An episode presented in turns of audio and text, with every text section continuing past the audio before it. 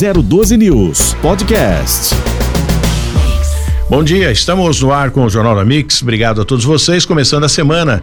Uma boa segunda-feira, uma boa semana a todos vocês aqui no Jornal da Mix. Para quem quiser enviar suas mensagens para nós, é o 997587512, é o telefone. Aliás, é o WhatsApp para você enviar suas mensagens aqui pro Jornal da Mix.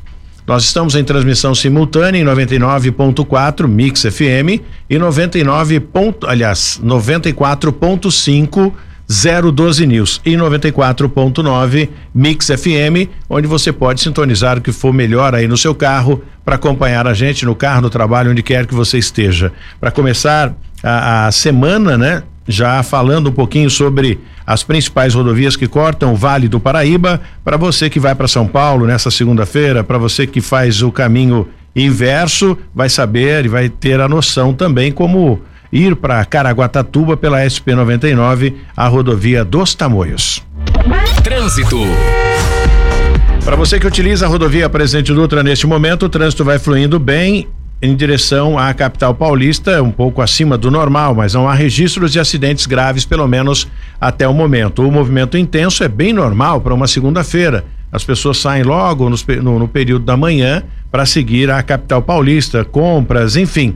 A capital que recebe muita gente né, do Brasil inteiro para fazer compras, aquela coisa toda. E para quem está na região do Vale, não é diferente, né? As pessoas também têm negócios em São Paulo. Então, o trânsito é acima do normal. No sentido contrário, o motorista que segue para o Rio de Janeiro, né, no sentido Rio de Janeiro, utilizando a, a rodovia Presidente Dutra, trânsito também um pouco acima do normal, mas vai fluindo, não há registros de acidentes, pelo menos até agora. Um detalhe: para quem vai para Caraguatatuba, utilizando a SP99, a rodovia dos Tamoios, tráfego um pouco bem abaixo do normal, mas a neblina prejudica a visibilidade no trecho de serra.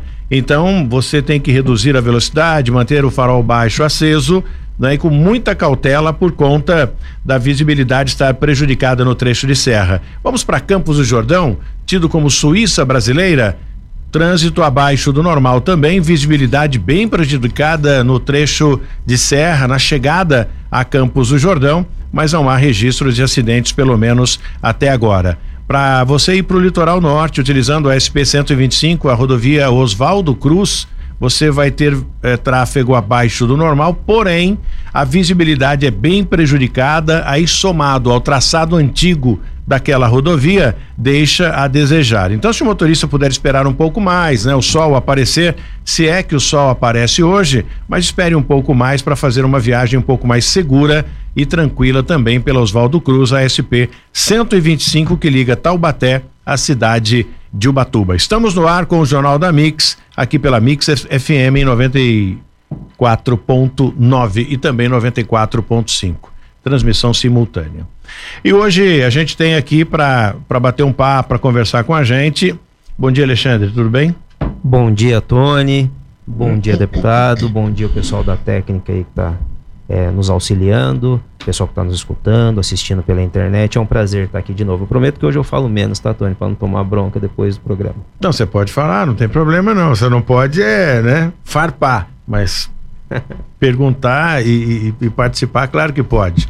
É o deputado federal Eduardo Cury, né? E, e eu, eu, sempre falo aqui, cito no Jornal da Mix e falava isso também em outros prefixos, que foi uma, uma galera que, que passou por São José dos Campos como, pre, como prefeito, enfim, que governou São José dos Campos, que eu, né, como na, na, na, na posição de entrevistador e apresentador dos programas e, e, telejornal também, eu nunca tive problema em perguntar absolutamente nada, principalmente para Emanuel Fernandes, Eduardo Cury, até o Felício Ramute. É um é, é, bacana. Eu não sei qual é a estratégia de vocês, e tá aqui o Eduardo Cury, vai falar um bom dia já já, porque é, é, a regra é sempre essa. Vocês podem perguntar o que vocês quiserem. Então, a resposta tem que ser melhor do que a pergunta, ou seja, né? A resposta tem que ser melhor que a crítica. Eu acho que é essa aí a regra. Bom dia, deputado. Obrigado, Eduardo Cury, pela presença nesta manhã de segunda-feira aqui no Jornal da Mix. Legal, Tony. Bom dia a você. Bom dia, Alexandre. Bom dia, Bom dia a nossos ouvintes aí da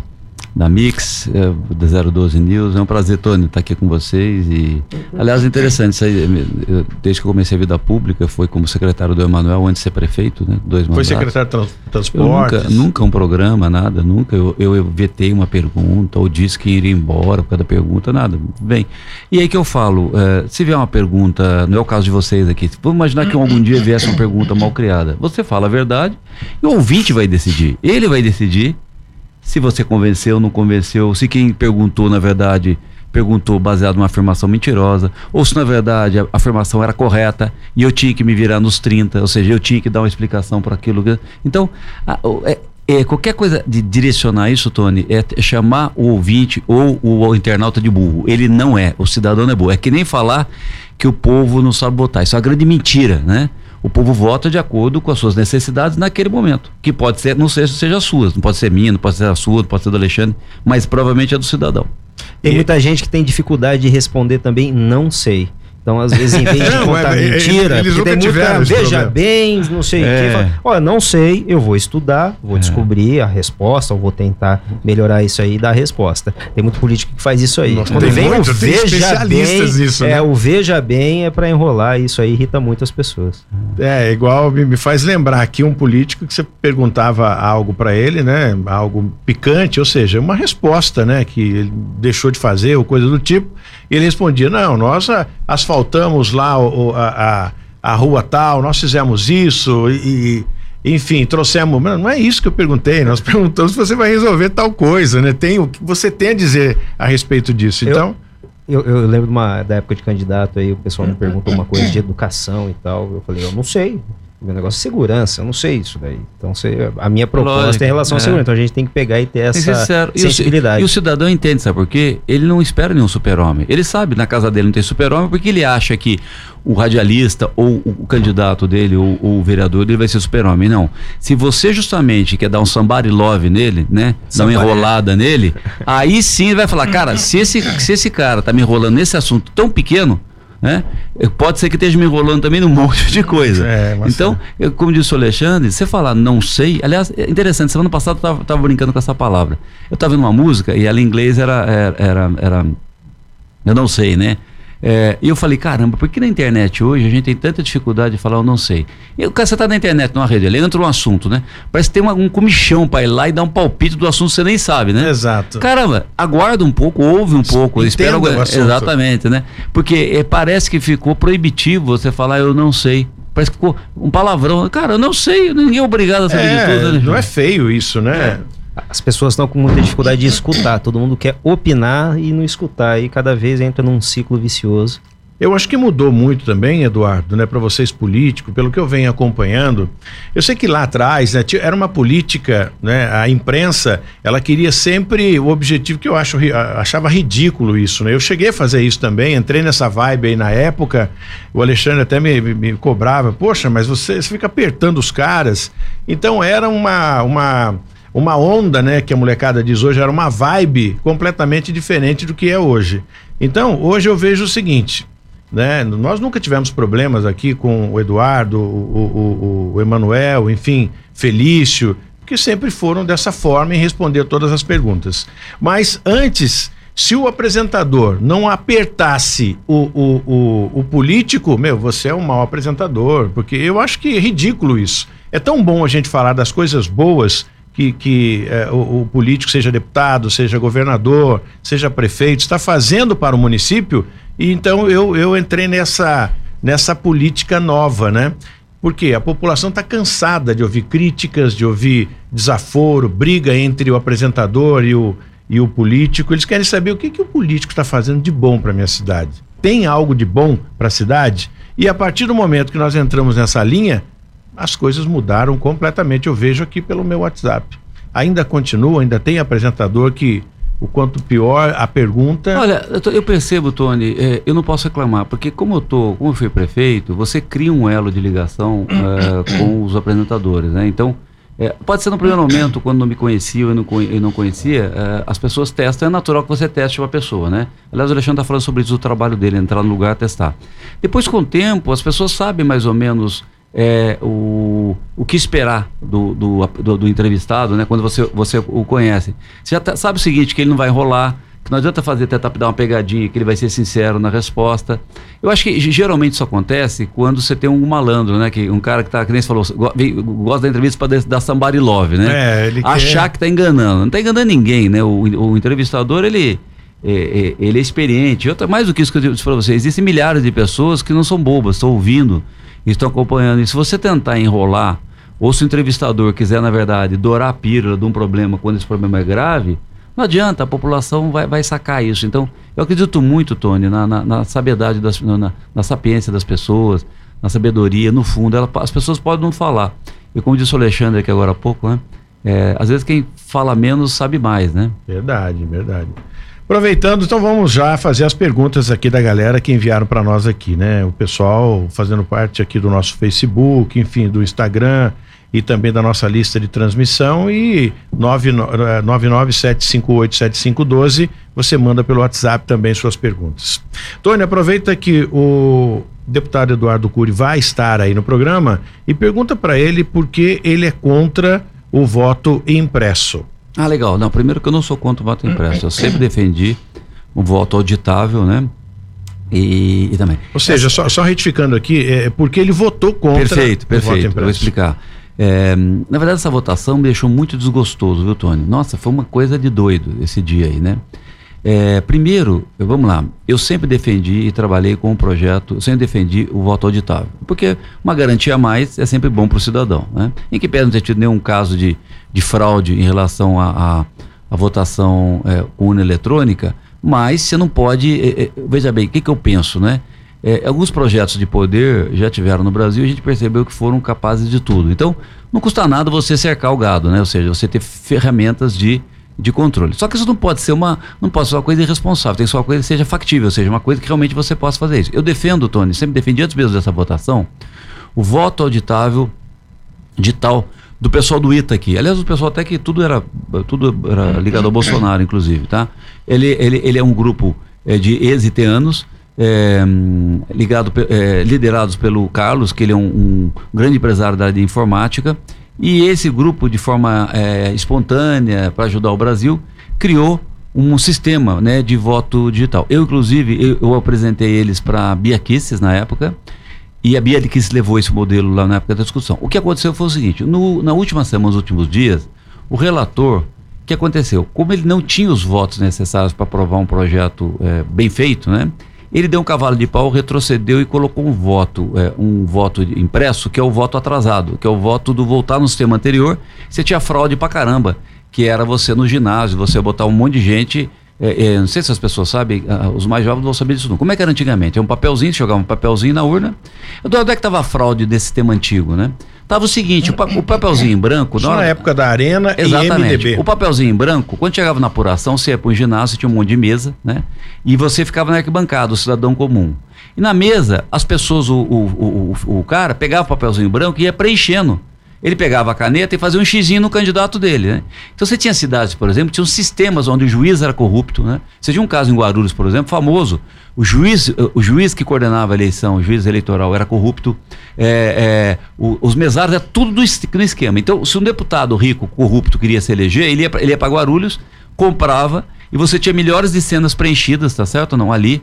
É, o juiz já, já deixava os policiais é, acumunados para não deixar entrar ninguém chegar da mesa e tudo mais. Então, resumindo, é, é, era isso. O que aconteceu o relator no último dia, né? Ele deu um cavalo de pau, perguntei para a Bia e falou assim: ah, não houve acordo e foi isso. E que acabou com coisa de doido, né?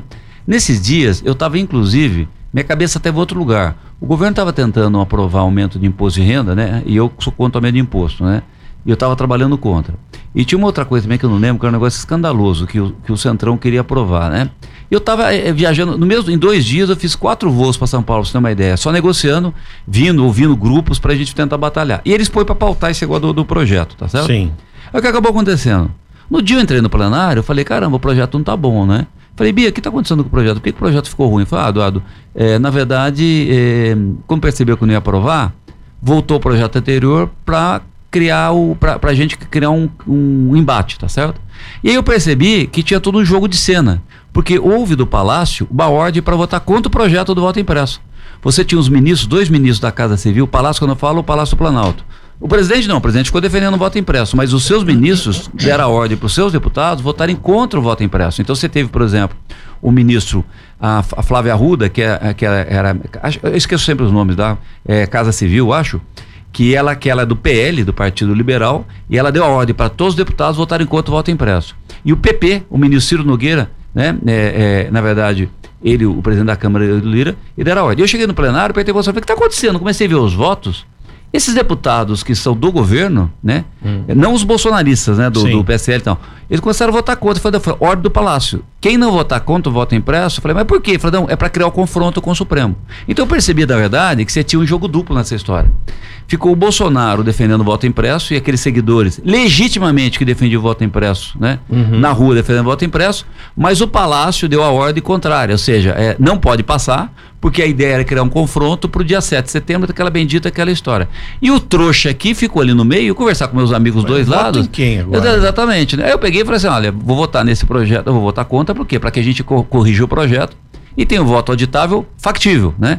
É, que é o seguinte, é você ter, que eu defendo é ter urna eletrônica, mas que ela seja auditável também, tá também, certo? Claro. as duas, ou seja, um é, filtro, é o que chama né? de backup, né? Ou seja, é. você tem um, uma, uma, garantia dupla e não simplesmente votar no voto impresso da outra vez. Mas o que aconteceu foi assim, e a prova, Eduardo, você está falando, é ah, simples, quem tiver dúvida, olha na votação na internet, é só você entrar no site da Câmara, olha os dois partidos, o PP e o PL são os partidos mais leais, mais leais, você pegar o PSL, não, o PSL votou majoritariamente contra ou melhor, a favor do voto impresso. E o PP e o PL são dois partidos de base de sustentação, votaram majoritariamente. Eu sei, meus colegas falaram do plenário, falaram assim, por que você está votando por quê? Eu falei assim, ordem do Palácio, né? Por quê? Eu falei assim, olha, eles estão planejando alguma coisa. Depois me contaram. A ideia era o que era criar, irritar a população, e é o que aconteceu na minha rede social. Meus eleitores, uma parte deles, ficou hiper bravos comigo, né? Eduardo, porque você votou? Eu falei, caramba, se eu soubesse ah, essa eu confusão. Eu recebendo aqui, inclusive. Falei, se, eu, se fosse essa confusão, eu nem votava essa porcaria, pô. Eu sabia que não era dar nada mesmo, já, já tava sabendo que era jogo jogado, ou seja, era, era tudo combinado. Mas eu estava preocupado de, segurar o imposto de renda. Eu tava, que eu fazia, eu era líder de. Eu estava coordenando por oito partidos análise técnica. Eu fazia análise técnica para entregar para eles e eles, ó, eles eu decidir o voto em cada partido. Mas o meu papel era dizer se o projeto era bom ou se era ruim. E eu estava achando que você não ia votar nada, porque eu sabia que não ia passar. Porque você conversava com os colegas, sabia que não ia passar. E aí a Bia falei, Bia, por que, que não foi o projeto melhor, né? Falou, Eduardo, é que na verdade na comissão é, eles não iam ter o voto para aprovar então falou, já que é guerra, é guerra mesmo. Então a gente vai com o projeto original. Então foi isso que acabou acontecendo. Cara, eu uma semana depois, eu, fiquei, eu tentava explicar para meu, os meus eleitores. Né? Eleitor, eu, Caramba, uma parte deles, uma parte entendeu. E eu cometi um erro também nesse, nesse período, né? Eu estava com um problema de doença em casa e eu, na verdade, eu estava com a cabeça muito mal. Sim. Assim, eu estava cuidando de, de, de, de acompanhamento. e eu peguei, eu peguei e saí da rede social. Foi no período que eu saí da rede social. Eu estava fora da rede social, todas Sim. elas. Pessoal, mas Eduardo, eu vi isso, não, a minha equipe que tocava, eu fiquei um ano e meio fora das redes sociais, né? E aí acabou o seguinte, eu, eu meu, meus equipes falaram assim, Eduardo, tá tendo muita pergunta do seu eleitor e tudo mais. Eu falei assim, olha, eu estava muito irritado, assim, falei, ah, caramba, pô, põe uma resposta padrão aí que eu não tô com cabeça para isso, né? E foi um erro da minha parte. Algumas semanas depois, né, eu peguei e fui olhar e eu falei, não, agora eu vou pegar um pouco, vou olhar aquelas pessoas que eu conheço. Você sabe que tem muito bolt também. Sim, Muita sim. gente que não é, não é, meu eleitor nada e fala que tinha votado em mim. Aí você olha o cara, o cara fala assim, votei em você. Aí você olha no Acre, né? Votei em você, o cara de Roraima. Pô, não tem jeito. Pra quem tá, ver, tá, ouvindo né? aí, nos ouvindo o seguinte. Um deputado federal ele só pode ser votado no seu estado. No seu estado. Aí eu comecei a pegar aquelas pessoas que eu via carinha e eu conhecia, né? E comecei a responder. Aí eu tomei uma dura, uma segunda dura dessa pessoa. Falei assim, Eduardo, por que, que você não explicou isso para mim? Exatamente. Aí eu falei, caramba. Aí a minha equipe falou para mim assim, pô, Eduardo, você. Lembra que a gente falou para você? Então eu falei, puxa, foi pisado na bola minha. Eu falei, puxa, eu podia ter feito inclusive uma resposta padrão, explicando o meu lado, né? Óbvio, você não vai con contratar todo mundo, entendeu? Uma pessoa está absolutamente machucada e contaminada com o assunto. Se é um assunto de saúde, por exemplo, uma pessoa. Por exemplo, agora da pandemia que eu falo, né? É, o que que falta é, negócio da pandemia? O que que, qual, qual a ferramenta? Duas coisas foram, na minha opinião, foram, foram é, é, muito ruim na pandemia. Primeiro, deixar nossas crianças tanto, tanto tempo fora da sala isso, de aula. Isso, é, isso é inadmissível. Mortal, isso é. inadmissível. Seria o primeiro que tinha que voltar. O primeiro que tinha que voltar. Absurdo, e a segunda né? questão shopping que faltou na pandemia. E escola não Ah, meu, fim do mundo. Você podia pô. ir pro shopping e as Exatamente. crianças não iam pra escola. É, você, supermercado. E o ônibus nunca parou também, né? Não, eu lembro que a cidade de São Paulo, eh, desculpa, eu tô alongando aqui, mas eu lembro da cidade de São Paulo, a primeira medida que a cidade de São Paulo fez, sabendo já que a aglomeração é que ajudava a transmitir o vírus, ela proibiu o carro e liberou o ônibus. Pô, era o fim do mundo, né? Tanto é que fizeram barreiras na cidade de São Paulo para entrar, né? Então, a segunda coisa que faltou na pandemia, primeiro eu falei das escolas. E a segunda é empatia. Eu vou explicar o que é empatia. Empatia, gente, a palavra é se colocar no lugar do outro. E aí você tem dois grupos, Sônia. Faltou empatia de todo mundo nessa história. Empatia daquele, por exemplo, né? Que queria trabalhar e ficava brigando com o vizinho dele, esqueceu que o vizinho dele perdeu o pai, a mãe e o sogro na Covid. Então é natural que aquele cara que perdeu ente querido está mais sensibilizado para a Covid, tá certo? E do outro lado, Tony, faltou do cara, tá certo? O que que fechasse tudo, entendesse que aquele cara tinha um negócio há 60 anos que o negócio veio do pai dele, veio do vô dele, tá certo ou não? E se ele fechasse, ele ia quebrar, como vários quebraram. Faltou empatia também do outro lado. Esse cara que foi para assim: fecha tudo, fecha tudo, fecha tudo. Cara, será que não podia ter um meio termo? Como nós defendemos aqui em São José? Exatamente. Será que a gente podia fazer um revezamento? Como disse o Alexandre, no auge do fecha tudo, Alexandre, sabe que o, o, o Tony, sabe o que eu vi? Eu vi, na verdade, famílias na porta do supermercado fazendo fila, tinha cachorro, papagaio, tá certo? é, o vô, a avó. O pessoal ia passear no supermercado no, da, da, da, rede multinacional porque a única coisa estava aberto. Será que não dá para a gente fazer, como o Feliz depois propôs, que eu tinha, nós tínhamos falado para o governador? Faz um revezamento, uma semana. Na verdade, na verdade ele até tentou, mas foi barrado pela, na, juíza, pela justiça. Aqui, pela justiça, é, justiça aqui, então né? vamos lá. O que, que eu falei? Empatia. Quem realmente queria trabalhar, tá certo? Defenda trabalhar, trabalhe, mas não agrida uma pessoa que, por exemplo, defenda o fechamento, porque ela talvez tenha perdido o pai. Eu conheço um amigo meu, ele perdeu o pai, a mãe e o sogro, tá? Tá certo? Então é natural, Alexandre, que essa pessoa esteja mais sensibilizada em relação ao vírus da Covid.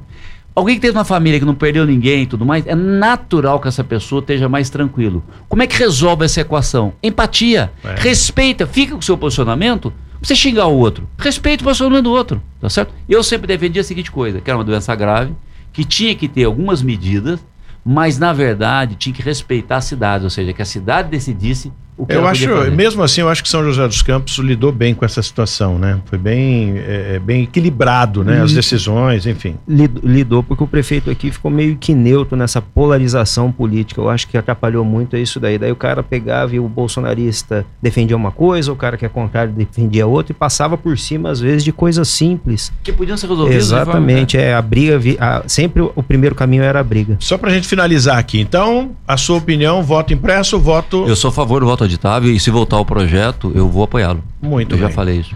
Então vamos dar um recado aqui para você que está em casa acompanhando, empresta bem melhor, né? É patrocinador aqui do nosso programa e é um recado bem bacana, não é porque está anunciando aqui que eu vou uh, vender aqui algo que não favoreça você. Então preste bem atenção, viu? O recado é para você que é pensionista, não é para você do, NN, do INSS, aposentado ou pensionista, vai ter a oportunidade de fazer o seu empréstimo agora, viu? Nas últimas semanas, o governo liberou o aumento da margem de crédito consignado de quinhentos reais, viu? Então você pode ter esse dinheiro na sua casa, no seu bolso, na sua conta, hoje mesmo através do celular, inclusive.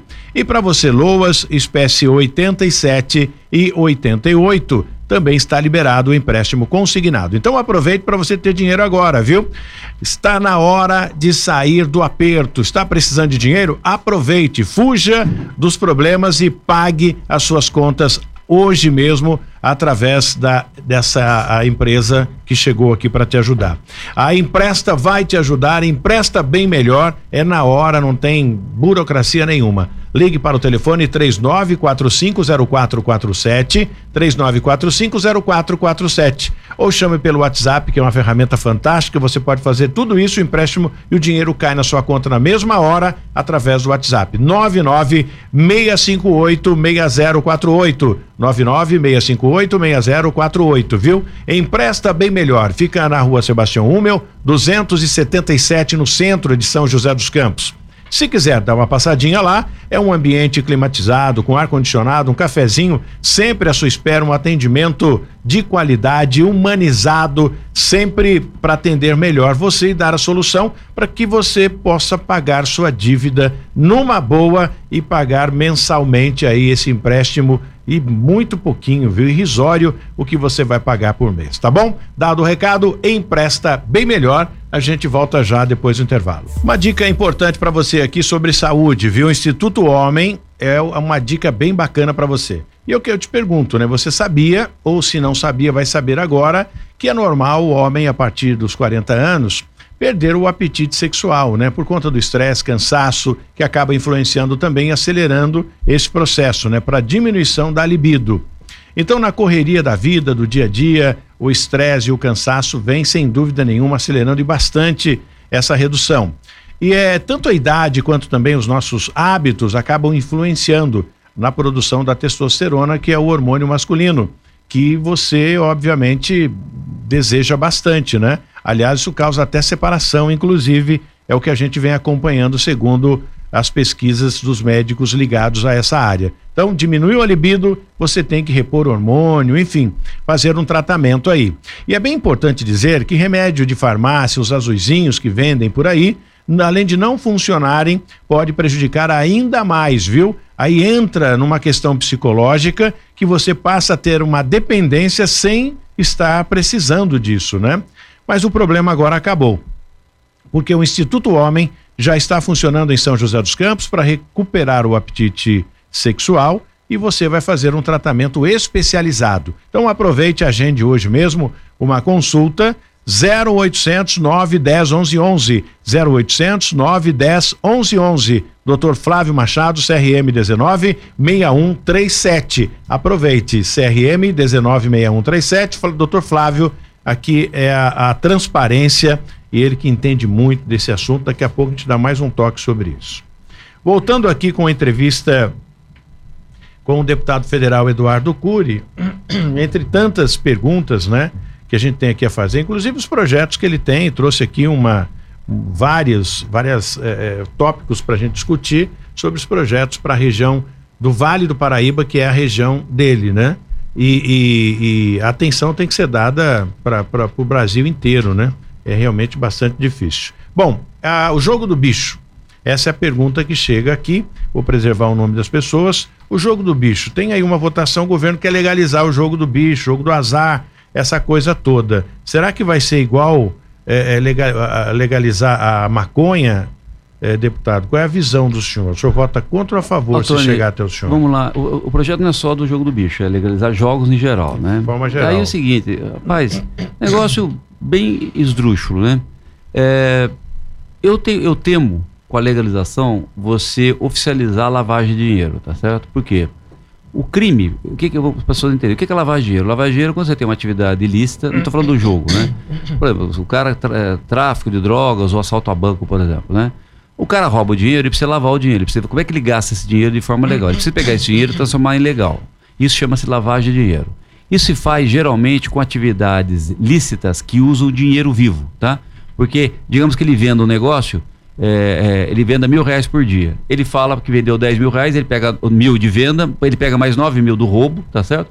Põe, fala que é 10, paga o imposto e está legalizado. E aí o bandido dono desse negócio, ou põe o irmão, isso que é lavagem de dinheiro. No, no mundo, tirando os Estados Unidos, tem um controle muito grande sobre isso, muito grande, geralmente descamba para lavagem de dinheiro. Ou seja, as pessoas é, montam um cassino, e o cassino, tanto é que nos Estados Unidos, até a década de 70, os cassinos eram controlados, grande parte dos década de 60 controlados pela máfia, né? Que eles pegavam os cassinos e usavam para lavar dinheiro. Eu tenho, eu tenho medo que a gente, ao fazer isso, transforme lavanderia de dinheiro, ou seja, o crime assuma todo o jogo no Brasil é, o, o, que eu falo, os cassinos que, foram, que serão liberados, e você oficializa a lavagem de dinheiro, aí o poder do crime seria enorme, porque na verdade eles estariam comprando coisas de forma oficial e aí poderia entrar na sociedade, entrar no sistema político e tudo mais. Eu tenho muito medo disso de acontecer. Por outro lado, gente, podemos ter hipocrisia, né? O maior controlador de jogo hoje, o jogo já tem hoje no Brasil, né? uhum. é o próprio governo, né? Ou seja, as loterias. É, loteria. é jogo, né? Então, essa, é, essa questão de assim, olha, eu sou contra o jogo, porque na verdade a pessoa jogar é uma coisa mal. O governo hoje já, já permite o cidadão jogar. Olha a fila que tem nas lotéricas. Então, eu tenho essa preocupação, sabe? Que, é, primeiro, inibir. O cidadão, outra coisa, o cidadão faz com o dinheiro dele o que ele quiser, tá certo? Quem sou eu, ou você, com todo respeito, né, Alexandre? Não temos direito de falar. Se o cara quiser comprar feijão, quiser jogar loteria, o problema é dele, o dinheiro é dele, tá? É, então, nada dessa coisa de interferência. A questão toda é se essa mega legalização não vai, na verdade, oficializar o crime organizado. Eu não, eu não tenho certeza do que eu estou falando, tá? Eu estou falando que isso aconteceu na década de 60 nos Estados Unidos, quando a máfia dominou todo o jogo. Isso acontece em grandes países hoje. A Argentina, por exemplo, é liberado. Não sei como é que funciona lá. O, eu também não sei. É, também. mas a Argentina é liberado o jogo. Eu também não conheço. Posso emendar a pergunta de segurança? Sim. Aqui, depois você faz a pergunta aqui do, do nosso internauta também depois. Tá. Ué, Deixa eu aproveitar, só dar mais um recado aqui. É, recado importante sobre saúde sexual, e eu dou uma paradinha aqui, porque as pessoas mandam mensagem perguntando, a gente tem que seguir aqui com as informações também, né? Bom, coisa séria, a gente não pode ser negligenciada de forma nenhuma e é por isso que você que está acompanhando o Jornal da Mix tem essa informação. Se você sofre com disfunção erétil, ejaculação precoce ou mesmo com o seu apetite sexual que diminuiu, significa que já passou da hora de você procurar ajuda né, de quem realmente entende. E o Instituto Homem é um instituto de referência em medicina sexual masculina. Lá você será examinado com equipamentos de última geração para um diagnóstico preciso e assim ser orientado para um tratamento individualizado, isso tudo com maior sigilo, viu? Fique tranquilo que você não vai ser exposto, não. Sua masculinidade vai ser preservada. Agende sua consulta no 0800 910 11 11. 0800 910 11 11. Instituto Homem. Você pode acessar o site www.institutohomem.com.br. Dr. Flávio Machado, CRM 19 6137. Siga, Alexandre. Faz aproximadamente 20 anos aí que eu acompanho de dentro o trabalho da polícia aqui em São José dos Campos. São José dos Campos sempre foi referência em outras cidades até do Brasil inteiro. Só que o Vale do Paraíba coleciona aí alguns índices Exato. não muito bons, assim, não acompanhou essa evolução de São José dos Campos. Você tem alguma proposta aí para estar tá melhorando isso aqui no Alexandre, Vale do Paraíba? O, o, nosso caso do Vale é uma questão esdrúxula perto dos outros lugares. Nos outros lugares, outras regiões, geralmente é natural que as cidades maiores apresentem maiores índices de, de homicídio e tudo mais, né? Aqui é diferente do Vale. A, a maior cidade, que é São José dos Campos, tem os menores índices do estado de São Paulo. E o Vale acaba maior, porque você tem cinco cidades que, na verdade, com problemas pontuais. Pontuais que eu falo, nessa cidade, na cidade tem problema. Ou seja, é, é, veja bem, eu estou falando isso aqui de um, uns oito meses atrás. Pode ser que os dados tenham mudado, mas vamos lá. É Lorena, se eu não me engano, Cruzeiro. Lorena e Cruzeiro se é, despontaram. Taubaté, Taubaté um pouco menos. E aí nós vamos para o litoral. O litoral é mais ou menos compreensível, porque todo o litoral você tem uma população muito flutuante. flutuante. É. Então, o, o, bandido, quando ele é perseguido uh, na cidade dele, tem um aperto lá na capital, né? Ele corre para o litoral por quê? Gente, por que o litoral? Vou explicar para vocês. O litoral, o vizinho não conhece o vizinho. Todo mundo acha que o vizinho é turista, né? Uhum. Numa cidade, chega um vizinho e começa a ter uma vida meio estranha, um vizinho comenta com o outro, né? Porque você está ali há muitos anos. No litoral, todo mundo é cachorro, caiu o caminhão de mudança, porque todo mundo é turista. Então, quando chega uma pessoa ali, por isso que o bandido, quando Fácil aperta, Então, por exemplo, quando o Rio de Janeiro aperta os traficantes, eles correm para Angra dos Reis, é famoso, né? Angra dos Reis é o segundo maior polo é, aonde, de base dos traficantes. E o litoral é a mesma coisa. Os caras aprontam e correm para o litoral, porque o litoral tem muita casa vazia durante a semana e a pessoa ali vai passar meio desapercebida. Porque põe uma bermuda e um chinelo, passa como um turista. Já uma pessoa ficar 30 dias aqui, muda, com um carrão bonito, é, com um carrão bonito, bermuda e chinelo 30 dias numa cidade de trabalho como São Paulo, ela fala, peraí, esse cara vive do quê, né? Tá certo? Então, o litoral sempre teve índices um pouco maiores. Nessa cidade, Alexandre, foi inclusive uma briga minha, eu tive uma, uma, eu levei os prefeitos do Vale com o secretário de Segurança Pública, né? O General Campos, um tempo atrás, até tive uma divergência com ele nessa reunião, que eu falei para ele, olha, o Vale não tá tão difícil para você resolver. Porque se fosse uma mancha espalhada, nós tivéssemos problema de violência em todo o vale, é, é, é, é entendeu? Ou seja, você tem é, era difícil. Como você tem cinco cidades, quatro, faz uma mega operação, dá um reforço nas quatro cidades, tá certo? Que você, você resolve. É natural que ele é região de Cruzeiro, ali nós estamos na tríplice fronteira. Porque você tem a fronteira de Minas e a fronteira do Rio de Janeiro. É, quando, na verdade, o Rio de Janeiro quebrou aquele monte de corrupção, de governador corrupto, todo mundo corrupto, o juiz corrupto, o Tribunal de Contas corrupto, você viu lá, o Rio de Janeiro prendeu todo mundo lá, né? Há um tempo atrás. Então o Rio de Janeiro, a bandidada mandava ali. E Minas Gerais quebrou também, né? Na época do governo do PT, acabou quebrando Minas Gerais. Então nós tivemos aqui, São Paulo segurou a peteca. Você tinha o governo do Rio quebrado e o governo de Minas quebrado. Ali é tríplice fronteira que acabou sendo. A bandidada vinha para cá para aprontar. E chegava aonde? Chegava ali pelo Vale Histórico, por Cruzeiro, né? Que você tem a, a, as, as duas divisas, com o Rio e com Minas Gerais. E por que ali? Porque eles aprontavam, a polícia de São Paulo era mais eficiente, apertava, os caras corriam para lá, tá certo? E a polícia, obviamente, ela é limitada para agir em outros estados. Então, Eu acho, Tony, uma crítica que eu vou fazer sim, aqui, tá? Sim. É uma questão que, na verdade, não é tão difícil de resolver, porque está concentrado em algumas cidades. Era assim, nós tivemos agora uma chacina, se eu não me engano, foi Lorena, agora, uns dias atrás, é, ou, ou, na verdade, Piquete ali do lado, é, que, que, na verdade, você tem muita briga ali, briga de, mais briga de bandido, né?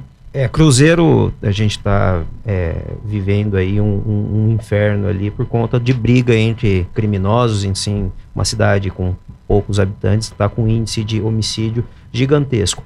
É, o, o deputado, é, sim, a título de sugestão, Lógico. será que isso não tem a ver com um problema de efetivo na Polícia Civil? A Polícia Civil com hoje, certeza, a gente tem poucos policiais nessas cidades pequenas, aí a gente vê muitas vezes é, que não tem uma equipe para pegar e investigar os crimes, não seria de pegar e fomentar e aumentar o efetivo da Polícia Civil? Não tenho dúvida, foi o que eu falei para o secretário na época. Eu falei, olha, se, veja bem, se eu estivesse brigando por São José, que tem, sei lá, 200, 400 policiais, e manda mais 400, eu entendo que vai arrumar mais 400.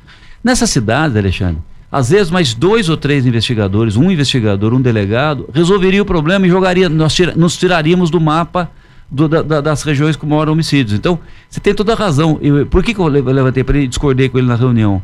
É porque ele começou a falar em linhas gerais. Não, estou comprando carro para o estado inteiro. Eu falei, não, não estou discordando de comprar carro para o estado inteiro. Eu estou falando, não tem um problema pontual em cinco cidades. Se eu fizer uma força-tarefa nas cinco cidades e derrubar, por exemplo, é, é, por, índices, tá certo? É, é, você está falando, nós estamos falando, por exemplo, de 10, 10 homicídios ano. Se derrubar para 5 homicídios, reduziu. Nós saímos do mapa, entendeu? Não, nós vamos para o top do, do, do, melhoria do estado de São Paulo. Então faltou, na minha opinião, um pouco disso. A outra questão, que é uma questão que eu estou tratando nesse momento, Alexandre, não tem nem a ver com a civil, tem a ver também com a militar. Que é o, o hoje, praticamente, está sendo tratado a Polícia Militar do Vale do Paraíba como colônia de férias o, o, os coronéis vêm para cá para passar férias, né? O, o, comando. O último ficou quatro meses. Olha, isso não é nenhuma crítica é. ao comandante, pelo amor de Deus. Eles são muito bem sistema, formados né? e tudo mais. O sistema, né? E na verdade é o seguinte, está tendo pouco prestígio em relação ao Vale na questão disso aí.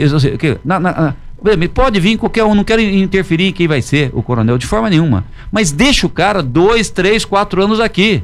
O que acontece hoje? Dar a oportunidade de fazer alguma é coisa. É lógico, ele, ele fica quatro meses, ele nem projeto, muda pra cá, é. pô. Ele nem muda. Ele vem cumprir, ele vem cumprir tempo para se aposentar, tá certo? Eu, eu falei outro dia, falei até pro, pro falei pro, pro, pro, governador, falei pro, falei, olha, eh, no, nosso, isso aqui não é colônia de férias, pô, é, entendeu? Verdade, o cara é vem, o, o, coronel vem passar férias aqui, ó, isso não é nenhum demérito ao coronel, pelo amor de Deus, não é a, a pessoa dele. Aliás, é os que vêm muito bem formados, é, merecem a promoção, não estou dizendo isso. Mas caramba, Vamos fazer, ó, no Vale agora vai ficar quatro anos, tá certo? Não? O que nós tivemos agora é um, uma, uma constante troca de comandos. Por quê? Ah, manda o cara aqui para completar tempo para se aposentar. Ele começa a fazer um projeto. Ah, vai completar para se aposentar lá na, numa mesa em São Paulo, pô. Manda aqui para o cara ficar quatro anos, pô, porque nós temos problemas aqui que demandam análise, Projetos. investigação, interação com a Polícia Civil, interação com a Prefeitura e você precisa de tempo para isso. Então, é, é é, é uma coisa que é, eu não entendo. Segurança é um problema muito complexo para você botar um cara para ficar três meses, quatro meses. Então, não, não é, isso. É, isso. é uma crítica. Então, tem coisa a ser feita. Melhorou bastante. Eu recebi as viaturas novas. Vai instalar câmera de segurança. Um projeto que é uma Mas isso demanda acontece minha. na PM. A civil não, doutor Sérgio. Não, não, ficou PM, uma década. Eu estou falando né? da, da, é, da, PM. É um problema que está acontecendo não, agora. é verdade. Eu tenho. Anotemos a notícia que vai sair de novo. Vai. O coronel é uma boa, excelente pessoa, o coronel que está aqui. Gente boa. Quatro meses. Vai mudar. Quatro meses, pô. Ou seja, não dá. Desse jeito não dá é, para ficar transformando. Tivemos aqui o Coronel Lorival, ficou pouquíssimo tempo, foi embora também. Assumiu hoje o comando da Polícia Rodoviária é, estadual, mas ficou pouco tempo. Então, então aqui está tá uma outra atividade eu, eu, eu, grande. coronel aqui que vai ficar, tem quatro meses para se aposentar. Ótimo, dá uma função para ele em São Paulo. Lá. É só para cumprir tempo. Agora aqui não, nós vamos alguém que fique quatro anos, não é quatro meses, né? É, isso é uma demanda. É, o, governo, o, governo do meu partido, e eu não, não, não abstenho de criticar claro, e de fazer sugestão. Claro. Posso, eu podia ficar aqui mais uma hora. Isso. Podia ficar mais uma hora fazendo elogio, uma série de coisas. As viaturas chegando agora, as câmeras de segurança, na verdade, o, os coletes à prova de bala para proteger os policiais. Tudo isso é elogio, tá certo? Sim, sim. É que eu estou usando com o tempo aqui, eu não quero, eu não quero ser chato verdade, aqui no né? programa e ficar muito tempo falando, mas nesse ponto eu acredito que tem que ser, tem que ser evoluído. E no caso da civil, efetivo. Efetivo. Efetivo, sim. Efetivo, ou seja, nós temos é, falta de efetivo, nós temos delegados, por exemplo, que tem que cobrir duas ou três cidades. Né? Aqui em São tá José, principalmente. É, duas, duas ou três cidades, tá certo? E, e também acho que também uma valorização dos policiais civis da região, né? Acho que nós temos grandes policiais aqui que poderiam ser promovidos aqui da nossa, da nossa região Porque eu vou falar uma coisa para você, Tony. Quando o cara mora no local, se ele, ou ele resolve o problema, ou ele resolve o problema. Ele conhece, Não, né? eu resolvo, resolve, sabe por quê? Você não consegue na padaria tomar um café, é, é o prefeito. Por que, que eu defendo a municipalização de tudo? Porque, por- eu fui prefeito, Tony. Se eu, não, se eu não resolvo o problema, eu vou na padaria, as pessoas me cobram, Me tá cobram, certo? exatamente. Agora você pega esses deputados de internet, tá certo? Que, que não, não, Não sabe conhece a quem cidade, é o tá certo? deputado, sabe por foto. Como é que você né? cobra um cara desse, tá certo? Ele lacra na internet que ele, é, que ele é bonzinho, que ele é legal e tudo mais, tá certo? Que ele é honesto. Pô, vê esse cara do Rio de Janeiro lá, ah, o, o cara lá, o cara, é, abuso sexual de, de meninas, morava numa mansão na Barra da Tijuca. Você não vê esse, depu- esse, esse deputado, esse vereador, deputado, não sei o que ele é no Rio de Janeiro. Você não vê. Político, né? Entendeu? Agora está só na internet. Então, o que eu falo é o seguinte: é, é importante a conexão do cidadão com o seu representante, quer seja um vereador, quer seja um deputado, porque você pode cobrá-lo. Tiririca faz alguma coisa lá, será? Bom, depois a gente responde isso daí. Tem uma pergunta aqui do Eduardo da Casa de Ferragem, ele diz o seguinte, Tony, pergunta aí pro Eduardo Cury, São José dos Campos está entre as cidades, as melhores cidades, uma das melhores cidades do Brasil. Qual o projeto que falta, né? Ah, para melhorar para os empresários. Ele, como comerciante, faz esse tipo de pergunta. E o que o Eduardo tem feito para melhorar aqui para o comerciante e para os empresários da nossa região? Legal. Quem está perguntando, Antônio? É o Eduardo. Ah, o Eduardo Xará. O, Eduardo, é, primeiro é o seguinte, é, a minha atuação, logicamente, eu procuro ganhar em Brasília na questão da legislação. É, trazer, por exemplo, recursos para a região acaba facilitando. Por exemplo, quando eu falei a questão da segurança, Câmara de Segurança, que é um trabalho que eu fiz para esse projeto novo de ampliação das câmaras de segurança, acaba ajudando o comércio. Agora, a- a- Edu, o que eu acho mais importante é o sistema tributário. Caótico, melhorar esse caótico do sistema tributário. Nenhum empreendedor aguenta pagar imposto como paga no Brasil. E mais do que o valor do imposto, é a burocracia para pagar esse imposto. É, é impossível um empreendedor, Tony, hoje, saber que no final do mês está 100% certo com a legislação. Porque a legislação muda, a burocracia, a- as normas da receita mudam com tanta velocidade que o empreendedor que tem que cuidar de- do seu negócio, quer vender, ele não tem que cuidar de burocracia, acaba, na verdade, sendo pego por isso. Então, eu acho que o Brasil cobra muito imposto. Acho, eu tenho certeza, o Brasil cobra muito imposto da atividade produtiva. E por isso que eu sou defensor da reforma tributária que tira impostos sobre consumo. Quando eu falo sobre consumo, gente, estou falando imposto sobre a cadeia produtiva, tá? Sobre o comércio, sobre a indústria. Porque isso encarece os nossos produtos, torna a vida do empreendedor um inferno, tá certo? Um inferno, tá legal? E aí é o seguinte, depois o pessoal reclama. Eu fui, eu, eu fui o autor do projeto do Refis, um dos autores do projeto eh, do Refis que permitiu o reparcelamento das dívidas micro e pequenas. Aí umas pessoas me ligam injustamente, me ligam Eduardo, puxa, por que, que você foi a favor, pô? E o cara que pagou em dia, né? Ele tem razão. O problema é que a grande maioria não consegue pagar em dia seus impostos, porque é proibitivo, né? E aí com a pandemia, o que acabou acontecendo, Tony? O cara atrasou, ele não consegue uma certidão, ele não consegue se regularizar. E se ele não conseguiu pagar o imposto atrasado, como é que vai pagar o imposto futuro? Então, é, é, eu defendi, Uma eu bola de fui, neve fui um dos isso aí, né? autores do projeto. Ó, gente, fui- tem dois projetos lá. Eu, é, o, o do refinanciamento das dívidas das pequenas e micro das grandes. Eu sou do- das pequenas e micro, das grandes eu não, eu não- eu não, eu não apoiei não, tá? Então, é, a- Eduardo, uma das coisas eu acho que o sistema tributário, depois simplificar, eu fui um, um- uma das pessoas que liderou o movimento da liberdade econômica, aliás, eu tenho um segundo projeto que chama Liberdade Econômica de minha autoria, que acaba com a interferência dos governos na atividade econômica das pessoas, ou seja, quem está trabalhando, pagou seu imposto, não pode ter interferência na vida eh, do, do negócio, né? ou seja, liberdade Sim. econômica. Então, tem uma série de, ati- de, de atividades. Esse foi um dos motivos que eu quis ser deputado. Como prefeito, eu percebi que grande parte da legislação era federal. Né? É, os, os- os empreendedores reclamavam para mim, falaram, "Dó, tá difícil e tal, mas a lei não era municipal, era uma lei federal. E aí eu falei, vou para Brasília, pelo menos lá vou lutar para mudar isso. E, e digo mais, viu, gente? Não é nem melhorar a lei, às vezes é rasgar a lei. A lei não serve mais para mais nada. Ela serviu na década de 70, 80. Hoje, e hoje é melhor não ter essa também, lei, né? né? O que cabe ao empreendedor é gerar emprego e recolher imposto no final do mês, tá certo? Fora isso, o Estado, quando eu falo Estado, é o governo federal, o governo municipal, o governo estadual, não tem que se meter em quem está gerando emprego. Deixa o cara trabalhar, que é a melhor coisa que faz pelo Brasil. Tem aqui uma outra pergunta do Sidney, é, gerente lá do Penido, né? Do Rogério Penido. Ele pergunta o seguinte: Tony, faz a pergunta aí pro Eduardo Cury sobre a prisão em segunda instância. Ah, eu sou a favor, eu, eu, tô- da- eu era- eu sou membro da CCJ. A CCJ é a comissão mais importante né, na Câmara. E nós já tentamos votar várias vezes, mas nós não conseguimos votos. Quando eu falo conseguir os votos, gente, é não ter os votos necessários, ou seja, metade mais um para aprovar. Tem uma pegadinha nesse projeto, você me permite explicar, Tony? claro, Tá. pois não. Ah, Às vezes as pessoas confundem, eh, falam assim, acho que é só prisão de corrupto em segunda instância. Não, a modificação na lei é qualquer decisão de segunda instância, tá claro? Então, isso que acaba pegando. Algumas pessoas bem intencionadas não querem votar.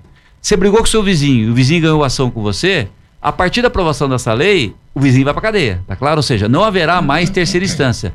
Tudo no Brasil é a partir de segunda instância. Uma briga de imposto, por exemplo, tá? Então, qual que é o problema? Por que, que o governo, por exemplo, até deu um, chega para lá não deixou votar? Porque do jeito que estava o texto, é, o, o, o, governo perdeu ações de trilhão aí pro, pro cidadão, tá certo? E não paga por quê? Fica recorrendo, recorrendo na terceira instância e tudo mais.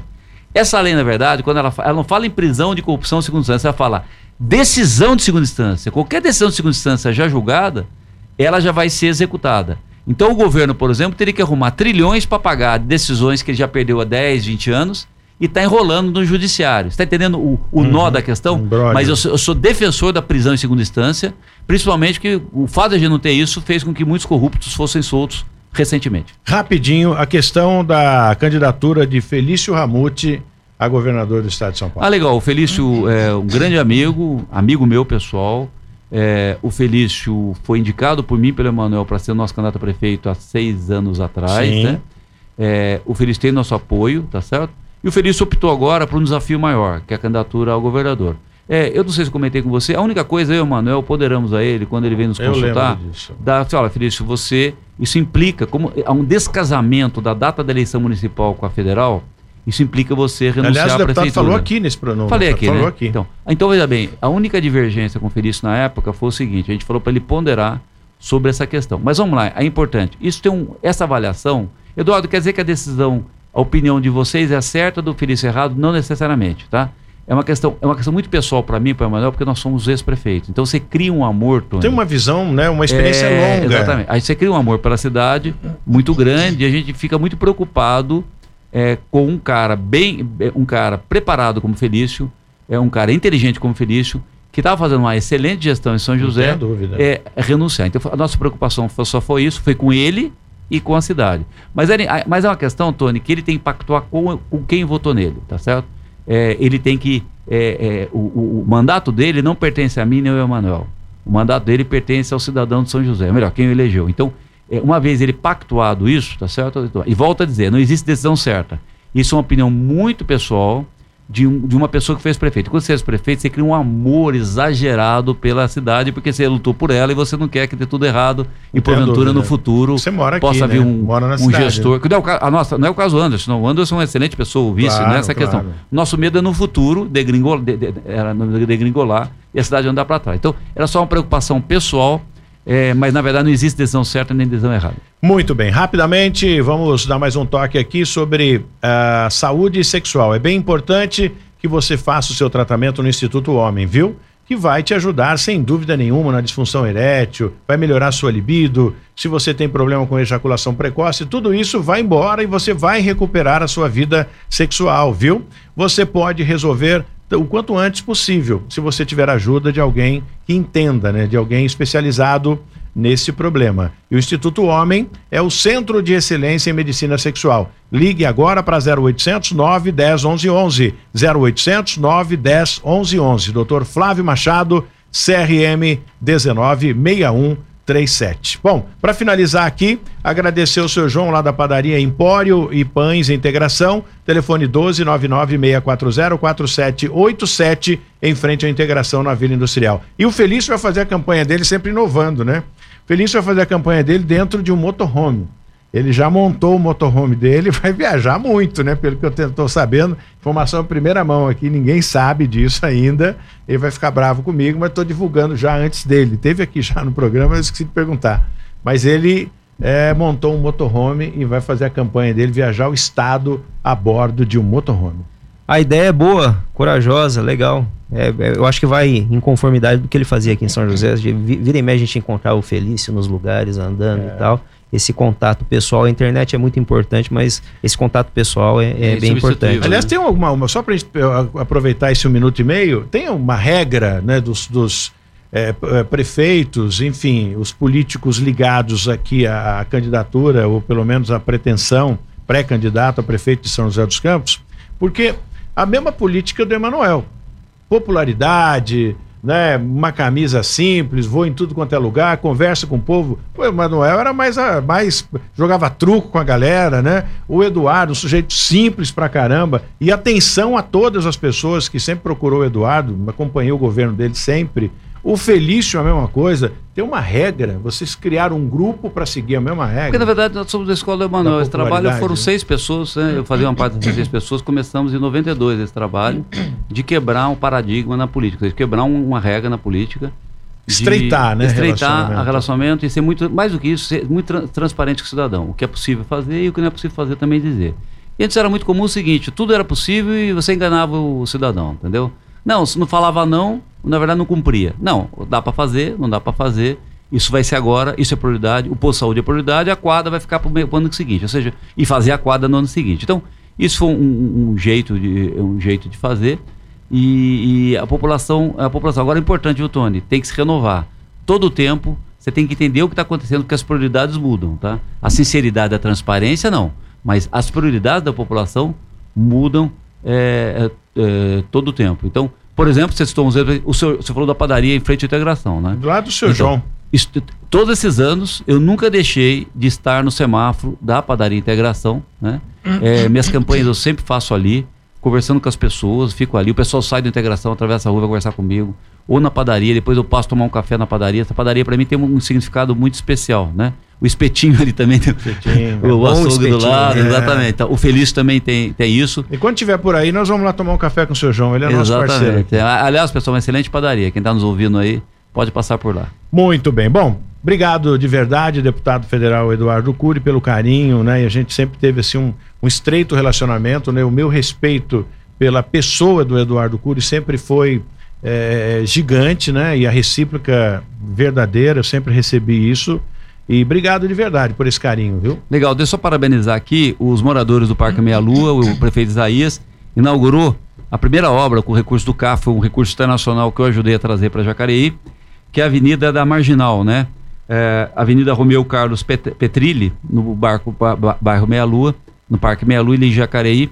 É, tá de parabéns, moradores do Parque Lua, sofreram tanto tempo, agora tem uma avenida ali, ali agora vai, ah, viu Tony, sabe uma avenida dessa, aparece posto de gasolina, Nossa, supermercado, vai, o progresso center, chega, né? Exatamente. Mas, Tony, obrigado você, viu? É, Alexandre, muito um prazer estar com você aqui do conversando Alexandre é com nosso parceiro, nosso irmão. Legal. E a todos que nos acompanharam aí, gente. Muito obrigado aí pela audiência. Amanhã a gente vai ter aqui o Paulo Guimarães, secretário de Mobilidade Urbana, para a gente pegar o Paulo Guimarães aqui, fazer uma série de perguntas que a população deixou aqui, os internautas e também ouvintes da 012 e da Mix FM, para a gente perguntar e o Paulo Guimarães vai responder tudo isso, Alexandre. Um ótimo papo, obrigado aí pela presença, uma ótima semana para todos. Volte quando quiser, deputado, a casa é sua. Prefiro que essa vista maravilhosa aqui da linha verde, eu tô vendo lá É, embaixo. Eu já fico de costas para deixar o privilégio aí pro, pro entrevistado. Legal, mas já puxa a orelha do Paulo Guimarães aqui. Amanhã, na hora. Obrigado. Um Tchau, gente. todos. Amanhã Tchau. a gente volta. Continue com a programação musical da Mix FM. Um grande abraço a todos. Boa semana. 012 News Podcast.